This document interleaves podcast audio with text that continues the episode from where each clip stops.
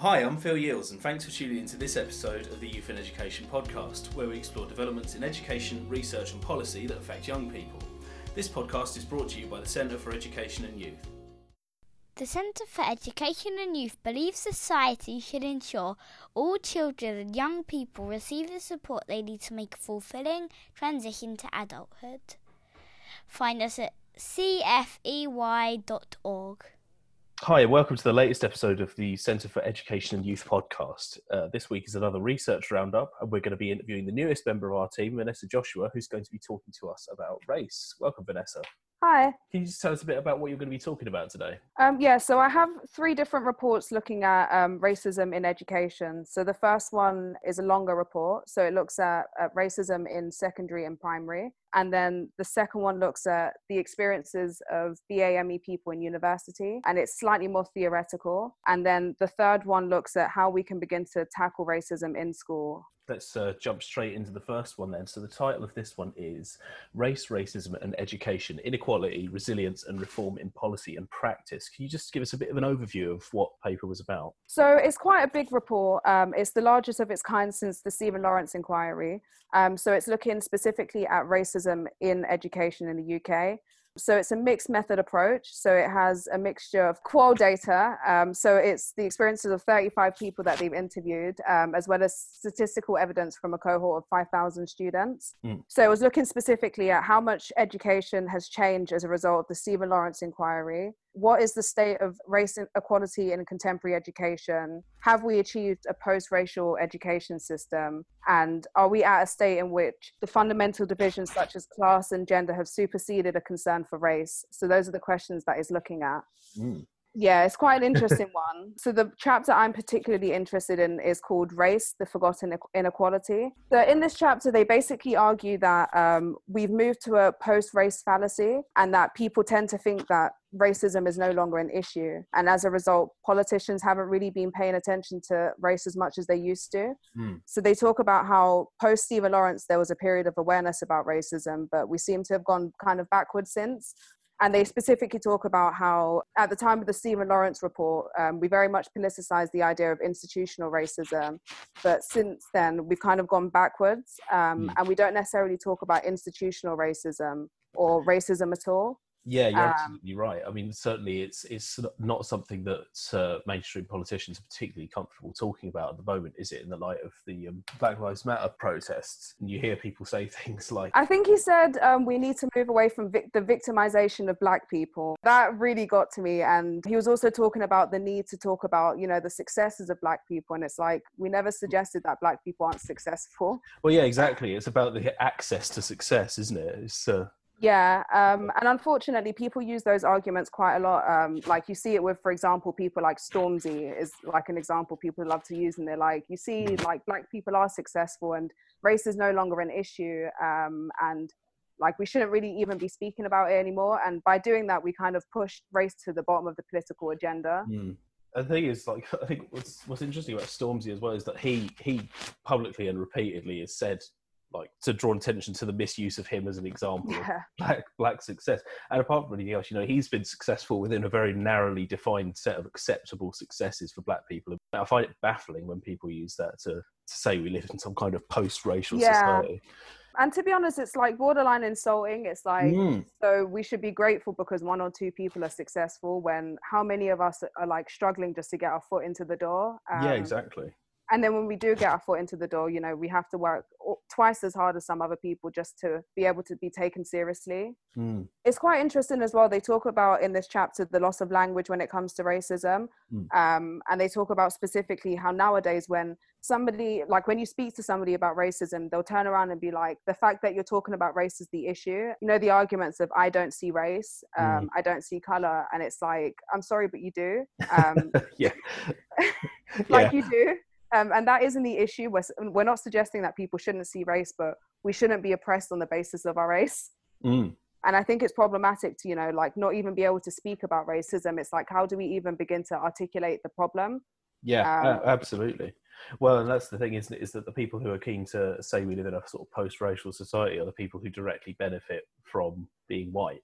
Yeah, absolutely. So, you know so it's, it advantages no one except themselves to do that. It's i mean it, it is racist it? Just is racist. It is. And I, I, we were talking the other day actually weren't we about implicit bias and bias training as some kind of like thing that's often touted by particularly the corporate world to resolve to somehow resolve the issue of racism. Yeah. how do you feel about the term implicit bias for me i feel like implicit bias is like a useful way to describe like individual actions mm. but i don't particularly find it to be useful if that's what you're focusing your energy on when we're talking about racism i feel like you know the difference between racism and just like normal prejudice is the power aspect and to like focus on individual actions ignores like the fact that we have a system that is built against us and it focuses only on individuals and it kind of places the like blame on them rather than focusing on the institutional impact that like racism has had on people and to be honest i think it's just like an easy way to like tick a box and say you know like we've done implicit bias training and yeah. we're including diversity and to be honest from like the research that i've seen seen I mean, implicit bias can be good, like the training itself can be good, but it has to be done alongside other things. Mm. If you're just teaching people that, you know, they have biases and almost they can't help it, that's not very useful. You need to like build it up with other practices that builds anti-racism into the fabric of what you're doing. You can't just teach people that, you know, their biases aren't really their fault and it's like implicit and it's something that we all have. It kind of ignores where racism comes from. Mm. Well, I think for many people, well, for many people who are powerful in our society, it's very uncomfortable for them to confront the issue that the structure of society mm. itself mm. is unjust because they feel like, well, it's given them everything, you know. So I feel like, and again, this is what you highlighted when we were talking the other day, implicit bias tends to place the blame on the individual and draw attention mm. away from the uh, from the fact that it is a structural problem. It's to do with the, the fabric of society. Yeah. Like, for example, when they talk about exclusions, they talk about implicit bias, but it's mm-hmm. ignoring the fact that like 45% of BAME students are in poverty. Poverty yeah. is another risk factor when it comes to exclusion. BAME people are more likely to be in poverty because of structural racism. Mm-hmm. Um, it kind of ignores the ways in which like racism kind of works in different ways and like it all affects each other and they're interrelated. Mm. Yeah, well, I mean, the exclusions issue is really interesting, isn't it? Because like uh, it's often it's often chalked up to like teacher bias and stuff. But mm. I mean, it can't be that all the teachers are all active no. racists like actively no. like BNP members. Like, yeah. I, I, think I think people are quite unwilling to confront the fact that like the, the proportion of like black kids who are excluded far outstrips the proportion of black kids in the population. Yeah. So it kind of boils down to either you think that there's something wrong with black kids or there's something wrong with the system. Mm. But but I guess this is like the uncomfortability again. It's mm. like people just don't like to speak about racism or like they just don't even like to see it as an issue. Like for example, yeah. the Timpson review, it's supposed to look at the disproportionate effect of exclusions on certain groups, and the word racism isn't even used once. It's just like, what was the actual point? Like, you've shown us that we're excluded at a disproportionate rate, great. Mm. now what? Um yeah, we do that. Like, yeah. yeah. like we already knew that. Yeah. How many reports do we need to tell us that at this point? It's just yeah. like it's it's getting to the point where it's like we know that these groups are oppressed. Uh, what use is it continuing to back that up with more statistics? Yeah it sort of becomes insulting after a while doesn't it? Just telling it you you're oppressed over and over again let's bring it back to the paper. So they were focusing on specifically on structural racism in education. What did they sort of find from that? You mentioned that they were they'd already spoke that, about people believing in the, in the sort of post-racial society fantasy. So they basically argued that since kind of New Labour up into this government. Race has been completely off the political agenda and like this is why racism has continued to flourish because nobody speaks about it and it's like not even accepted as an inequality mm. if you don't accept something as an inequality how do you begin to tackle it and they overall find that we haven't necessarily moved that much further from where we were when the Stephen Lawrence report was published. And to some degree, like, I don't want to say we've moved backwards, but it's like at least then we spoke about institutional racism. We called it what it is. Hmm. Nowadays, we kind of talk about racism in like a watered down, fluffy kind of way. Talking about like individual biases and so on and so forth or we just continue to commission reports that like prove it's happening but we don't actually say what we're going to do about it or what's causing it Mm. so they say that essentially there's been not much progress because of this Mm. we need to start addressing racism in like open terms and not using watered down language and we need to move out of this post race fallacy Yeah, absolutely. I mean, it's difficult, isn't it? Because the people who are all doing all these commissions and who who hold power in society are overwhelmingly rich white people. Which I think yeah segues quite neatly into the second piece, which was about uh, racism in the university sector, and particularly mentioning the whiteness of higher education. Can you just tell us, a Yeah. bit, give us a bit of an overview of that paper? So first of all, like it had quite a few interesting statistics. So it found that of 17,000 professors, only 85 were black, Hmm. 950 were Asian, and 365 identified as other, Hmm. um, while 15,000 of 17,000 were white. There were no black academics in the categories of managers, directors, or senior officials. And there were only 17 black female professors in the entire British university system. God.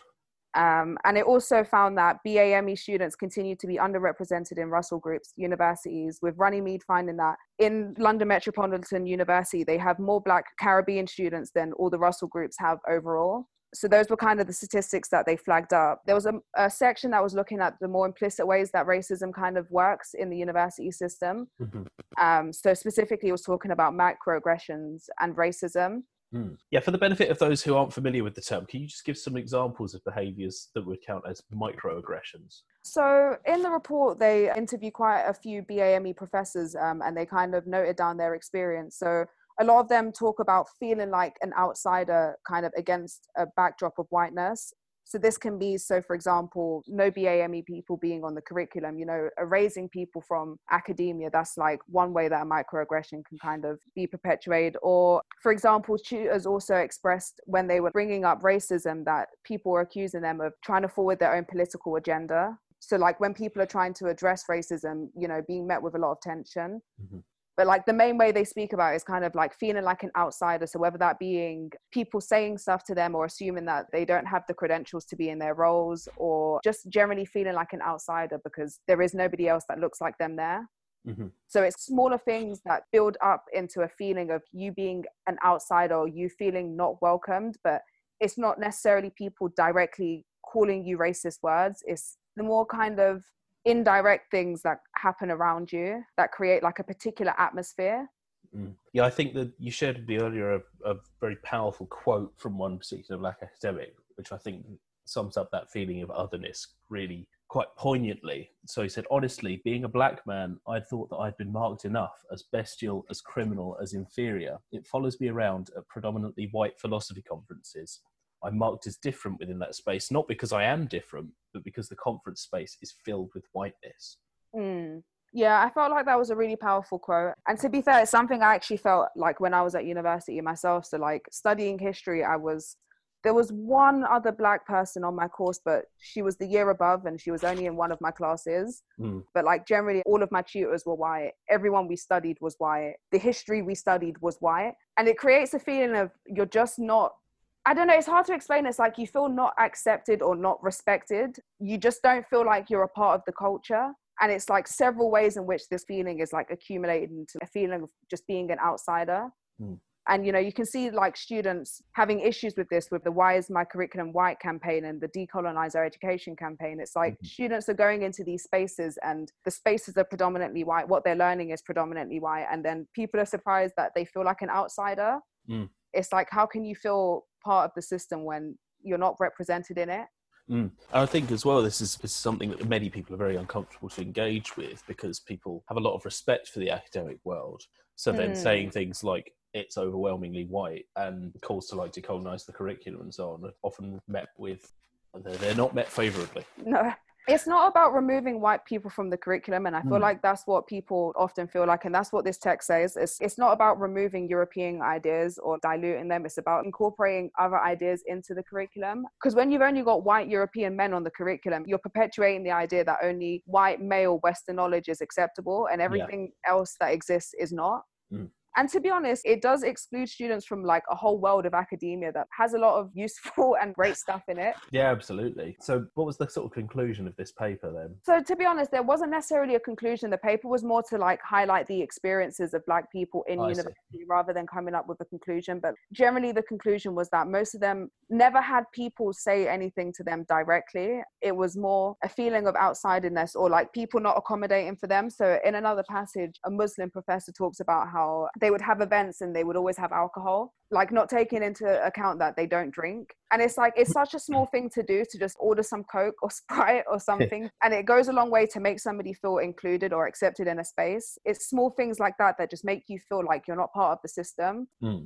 So, I think the author had some comments to make about the Macpherson report in this paper. Can you explain what her take on it was? She looks at one specific recommendation in the Macpherson review, and the recommendation was that the police should recognize an incident as racist if one of the parties or a third party described it as racist. And she talks about how this is slightly problematic because it's only seeing racism as an individual action. For example, somebody saying a bad word.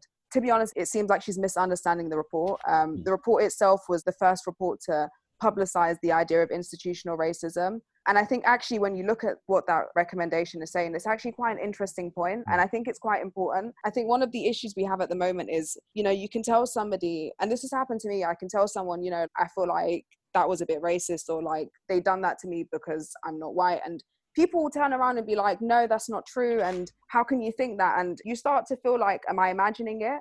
And I do think it's important that if somebody says that they feel like they're being attacked on the basis of their race, that we take them seriously. Yeah, absolutely. And I think actually that recommendation is quite important rather than watering down the idea of racism. Mm. I feel like it's highlighting the fact that if somebody says something has happened to them, we shouldn't find it so hard to believe when it comes to race. Yeah, well, I Um, mean, from what you're saying, it sounds like the author may have just uh, kind of assumed that we're talking about racist incidents as well as you described, like someone using a, a slur or something like that. Whereas I think what it does empower people to do is say that I am being discriminated against on Yeah. the basis of race, not necessarily someone come up to me and called me something. Yeah, I think it's important that, you know, like when somebody's saying that they're suffering an injustice, that we take them serious. Because I think yeah. when people say someone's discriminating against them on the basis of race, people just don't necessarily believe it, or they'll be like, "Oh, maybe it's they're just not very nice, or it's maybe because of this, or maybe you're being sensitive." Mm. But if, as a woman, you say someone's being sexist, like I find it's almost easier to believe sometimes. If someone says something is sexist, we take it. But I find sometimes with race, it's like people will find so many other excuses, and it's just like, I'm sorry, if something's racist, then it's racist. Somebody doesn't Yeah. have to be calling you like an offensive word for the, it to be racist. Exactly. Well, I mean, I think this ties in nicely to what you said before about how we've kind of got a bit backwards from talking about racism as a structural feature of society because people don't like to be called racist because they might think that you're calling them like a BNP member rather Yeah. than your behavior is supporting the aspect of society that is white supremacist. Yeah, I think that's definitely true. I think people are more uncomfortable with being called a racist than they are with like racist actions themselves. Yeah. It's like something racist can happen and people sometimes not be phased, but if you call it racist, it's like people are like, oh, I can't believe it. Um, we've made the word almost like a taboo to some degree. Yeah, it's funny, isn't it? Because racism has become very unacceptable Yeah. as, as, a thing to engage in, but we're still unwilling to actually do anything about it. Yeah, it's like it's not cool to be a racist, but Yeah. like racism's okay itself. Yeah, it's, it's, it's hugely depressing. But on a more positive note, your third paper uh, is about practical steps taken in Scottish schools, isn't it? Um, Yeah. To challenge racism. So can you tell us a bit about that? Yeah, so I was reading another report before. So it was by Runnymede, and it was talking kind of about like the need to be proactive in anti racism. So I kind of started to look more into proactive approaches to racism, and I came across this report by the Scottish Government that's a part of their Respect Me campaign. And again, they talk about the need to actually be proactive in addressing racism and not just kind of seeing it and stamping it out and then moving on. And they have a few recommendations in terms of how schools can begin to address racism and like build anti racism into their fabric. Hmm. Before we talk about those recommendations, I think it's probably worth exploring the concept of anti-racism as opposed to just being against Mm. racism. What are your feelings on that? So, you know, I feel like this is the issue these days. It's like I think we've become complacent as a society with people just not being racist or organizations just not being racist in themselves. But Mm. like there's not this big push to be anti racist or to be openly anti racist or to like confront racism head on. Mm. And I think, you know, there's a big difference between not being racist as a person or an institution or an organization or taking steps forward to actually make sure it's built into the fabric of what you're doing. So, like, for example, most schools, I'm sure, are not racist, but how many schools actually build anti racism into what they're doing? How Mm. many of them actually take the time to, you know, include BAME people into the curriculum and actually show people openly that we are anti-racist not just not racist by not saying racist stuff and i feel like it's a huge distinction. And to be honest i think it's very important now with everything that's happening. People need to realize there is a big difference and it's like which one do you want to be? Do you want to be just not racist or do you want to be actually anti-racist? Mm. and if you want to be anti-racist you have to take active steps forward to be that. Mm. I think it's really important that you phrased it in a kind of like which side are you on situation because you can be an anti-racist actively challenging racism in society or well i mean we- we're saying not being a racist but that behavior is supporting racism Yeah. as a structural feature of society so that is being you know not quite so directly Yeah. as going around like on edl marches but that is racist behavior supporting Yeah. structural racism I think in schools as well, in particular, and I'm not saying, you know, it's on just like the education sector to tackle racism, but it does hold like quite a unique position in terms of it's one of the ways in which racism has been perpetuated hmm. through like certain stereotypes, but it also has the capacity to, you know, like do so much change.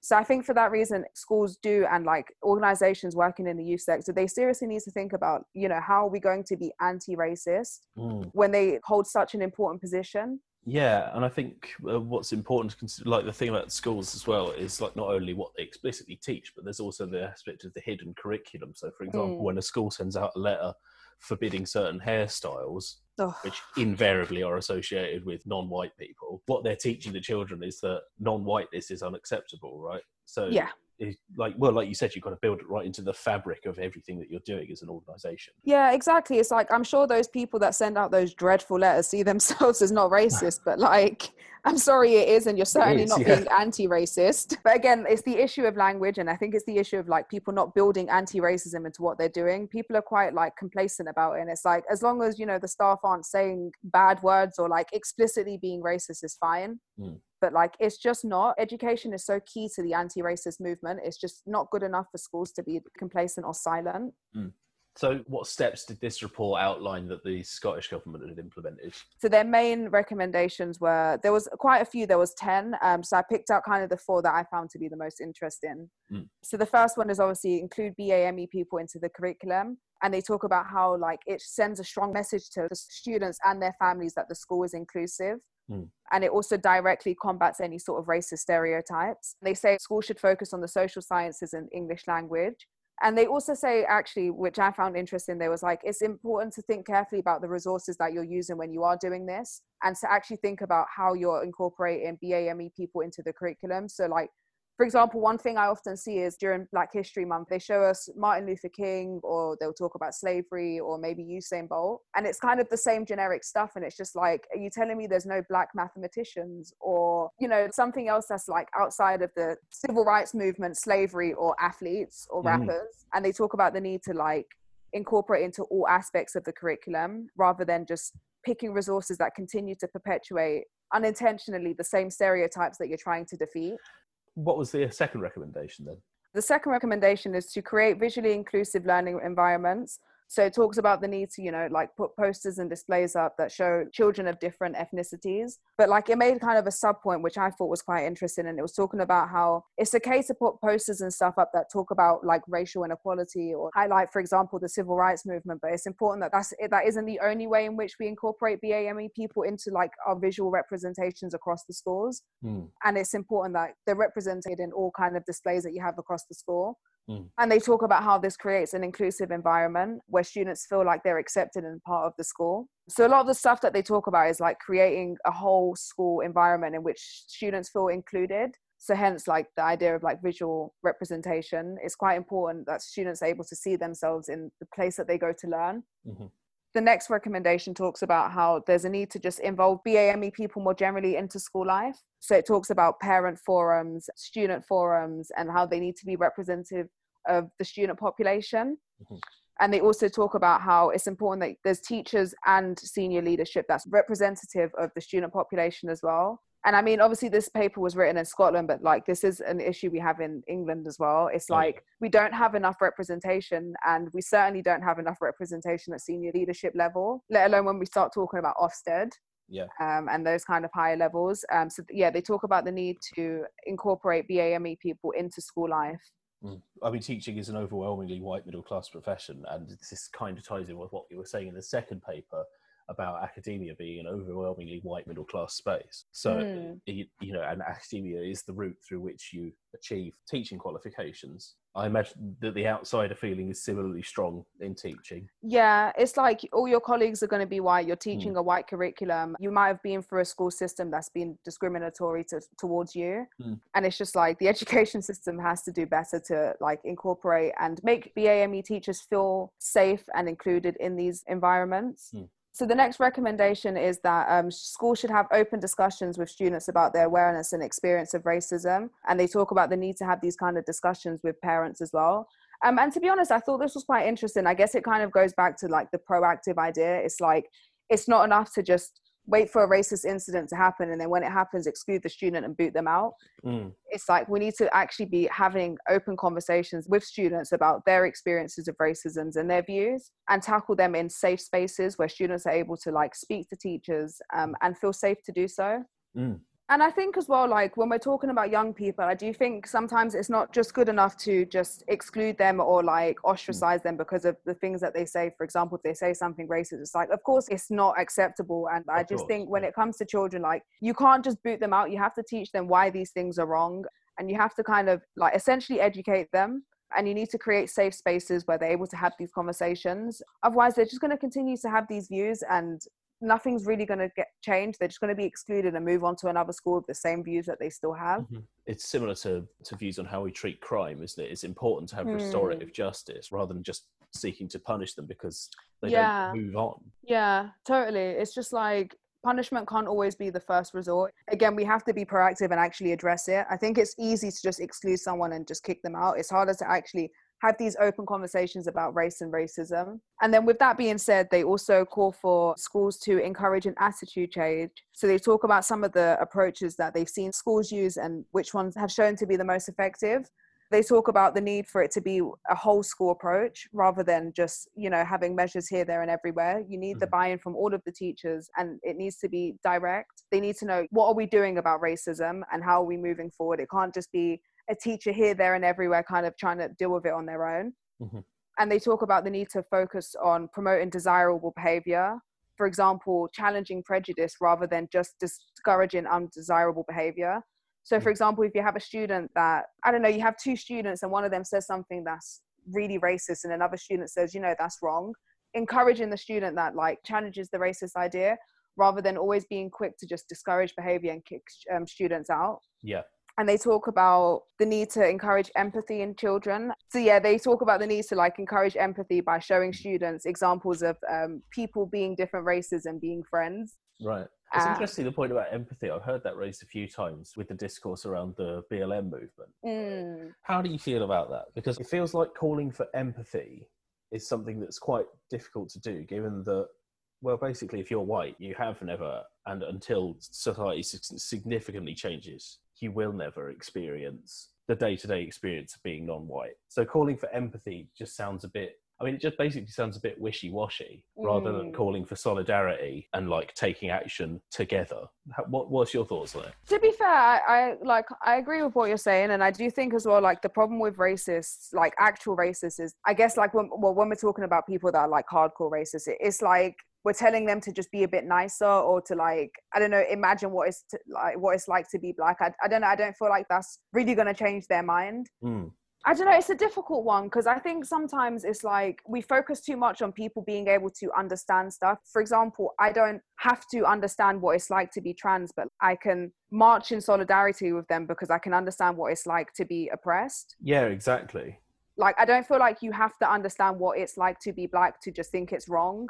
No. And I do think it's a little bit wishy washy. It's just like, try put yourself in their shoes. And it's just like, I don't know, I just want to see a bit more anger. It's just like, Yeah. just be outraged with us. It's like you don't have to understand what it's like to be black, but the same way I don't understand what it's like to be trans or gay, but if I see somebody being oppressed on that basis, it angers me. So yeah, it's a bit of a weird one. I do think it's a bit of a wishy-washy kind of recommendation, but I guess with children it is slightly more different. Um, they are like more malleable. Yeah, so I guess this kind of ties in with the idea of like incorporating BAME people into the curriculum, but I do think this is almost like a sub point. It's about the way in which we present stuff. I feel like when we talk about colonialism, I don't know, we don't necessarily portray how bad it was. For example, we don't necessarily um, focus on like the British involvement in the slave trade. We kind of tend to focus on America.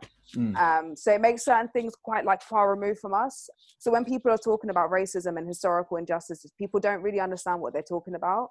Mm. Um, and I do think it's important that we incorporate kind of the British history of racism into the curriculum so people mm. kind of understand, you know, this is something that's very deep rooted. It's not something that's been happening for the last five or 10 years, it's been happening for hundreds of years. Yeah, and as you mentioned already, you know, we still haven't managed to shake the idea of the empire as a civilizing mission from our curriculum. No which is you know like i studied history and the amount of people that would be like but they built railways and it's just like nobody asked them to. Like they charged into somebody's country they built ro- railways so they could transport their goods around and now like they should be grateful. Yeah exactly. It's just like it's absurd the way that we like present stuff and i think the way that we present stuff and the way that we present history is like it's very important. Mm if we're presenting the empire as something that wasn't that bad or like something that was civilizing as well it's like it's a saying that black and brown people were essentially uncivilized to begin with mm-hmm. and it just justifies it and it makes it seem like it wasn't that bad and you know people are just being sensitive or victimizing themselves as boris johnson would say yeah, well, I mean, this exactly it, isn't it? And the fact, like, even if it's presented as bad, but it was still a civilizing mission, then but you're basically just giving it an excuse to have existed. Yeah. And actually, it was just a fundamentally racist endeavor. And I think as well, it goes deeper than that. It's like showing people, you know, how does racism perpetuate itself? Like, how is racism perpetuated in like the criminal justice system historically mm. and now? it's like giving people an understanding of how racism actually functions mm. And i feel like by doing that people might be a bit more sympathetic it's been interesting actually i've seen a lot like there's been a lot of stuff i've seen online from the american movement tracing the mm. history of american policing back to slave patrols and i think that yeah. use of history has been really important in raising people's general awareness of how mm. racism functions in american society so i think yeah you're absolutely right to talk about using history to yeah it, it, it shows people that you know like it's not i think sometimes sometimes when people think of history, they think of it being far removed from us or like mm. History is a separate thing, but people don't realize everything that happens in history has a knock on effect on like what happens today. Mm. We don't live in a vacuum. It's not like we just exist in the present day and nothing before affects us. It's all building up into a, the system that we live in. Mm. Um, and just because we don't want to talk about race anymore, doesn't mean like racism is eradicated from the fabrics of society. Mm yeah i think it's very important you know to like highlight these things in school and i think we can educate people about you know how does racism show itself? What's the history of racism and what can we do about it? Yeah absolutely. Well i mean schools are a key mechanism in reproducing social relations aren't they? Which kind of puts the teacher in an interesting position of being able to subvert that. Mm. so i think i think you're absolutely right. Yeah so education has a really important role to play in tackling racism well, thanks, Celeste, for a fascinating and really important chat about race and education. Oh, thank you for having me. It's been really interesting, really important discussion. If you enjoyed listening to this podcast and want to hear more, please leave us a review and subscribe via iTunes or RSS. If you know someone who'd be interested in this episode, don't be afraid to share it, and feel free to contact us via the links in the show notes. See you next time.